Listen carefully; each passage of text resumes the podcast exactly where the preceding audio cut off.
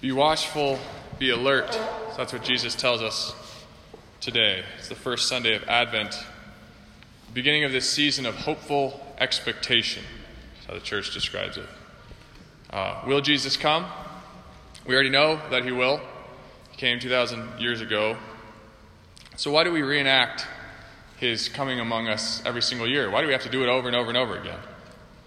Uh, well, it's part of our ritual as the church that Jesus founded. And it's, and it's this very ritual by which we give God worship.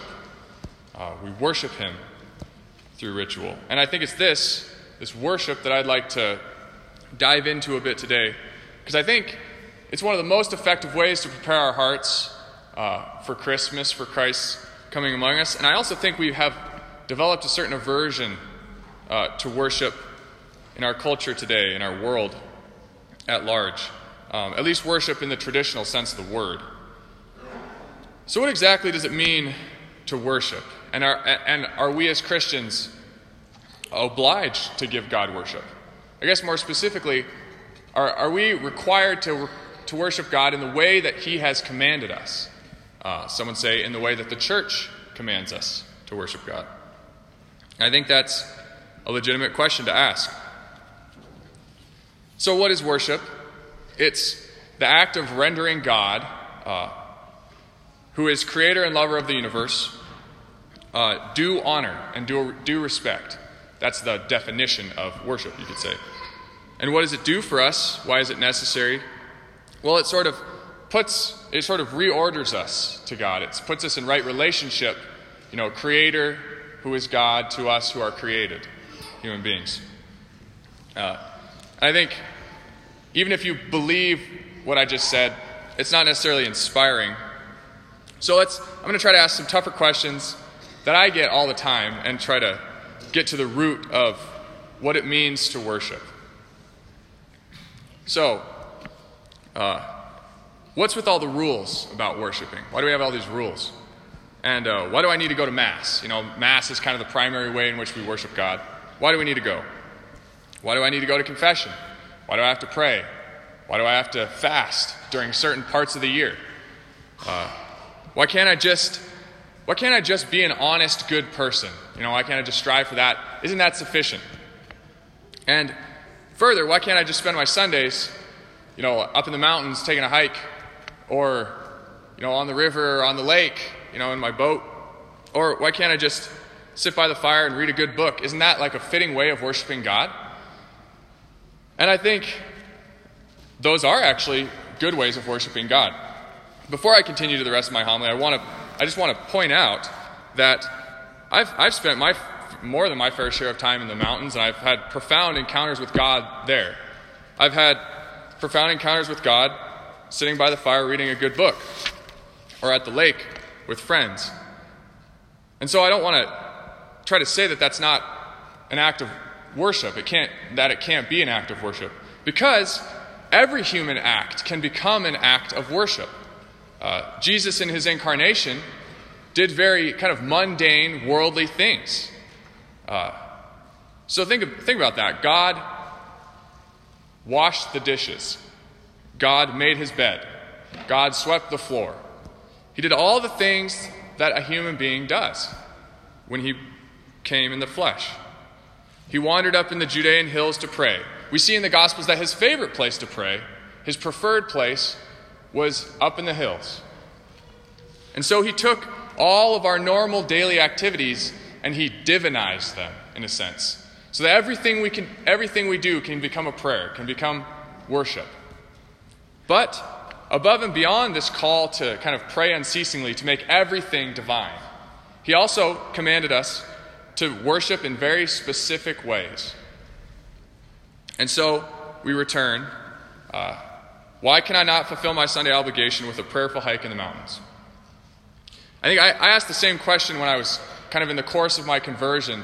And so I'll try to give you uh, a little bit of an answer, a few answers here. So, first, I think it's, it's only at Mass that we receive communion, the Blessed Sacrament, the body and blood of Christ. Uh, and I don't think we realize, even if we believe that this is the body and blood of Christ, I do not think we realize the profound impact that the Eucharist has on our soul. I don't think we will realize that until we meet God at the heavenly gates. Uh, John Henry Newman, one of my favorite preachers, says he believed that the Eucharist, it's only in this intimate union with Christ that we have in the Eucharist, that our hearts are prepared for that union we will have at the gates of heaven. The only thing that will keep us from the overwhelming shock of the reality of God is the intimate union we already receive in communion. And so we can never take for granted the beauty of the Eucharist. Uh, and so that's the power of the Mass. Also, and I think probably the most uh, effective one for me when I was meditating on this myself was that the mountains don't call me to be a saint the way that the church does. Uh, I could be up in the mountains or on the river, and I can feel very spiritual about it and feel a very powerful encounter of God, but also I, I can be acting very selfishly and not even know it. And there's no one to call me on it the way I'd be called on it in the church. A little story, I guess. When I was, uh, I think it was after my sophomore year of undergrad, I had two weeks between when school ended and when I had to go to work.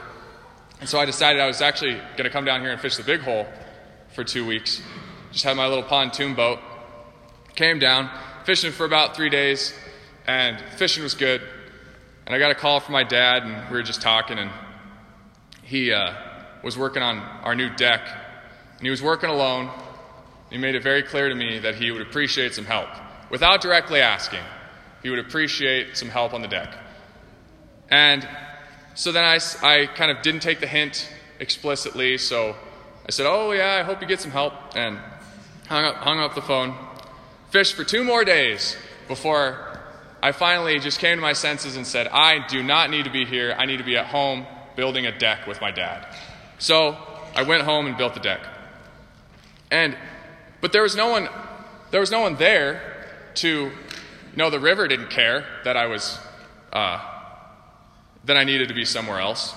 It just wasn't going to call me on that selfishness. So the church demands something of us, something more than that. Uh, I think it's good that we don't yet know or even like everyone in our parish. Uh, if you don't like everyone at St. Anne's, that's okay, because you're called to love them anyways. So the church pushes us outside of ourselves. James Joyce, uh, when he described the Catholic Church, said, Here comes everybody. I think that's a good description of the church. It's not our private friend group. And we're call, called to love everyone the same, anyways. Uh, to get outside of ourselves, to have something demanded of us that's not comfortable. So, finally, uh, regarding whether we could just be a good person uh, without uh, the church and the worship of God, I think in a post Christian culture that's becoming less and less clear what that actually even means. Uh, I, just a little story from my final year of undergrad. I was hanging out with some younger guys, and I don't, I don't remember what, the, what brought this up, but one of them just said, You know, I think I'm a, I'm a pretty good guy. I'm a good guy, I'd say. And I was like, Well, what makes you think you're a good guy?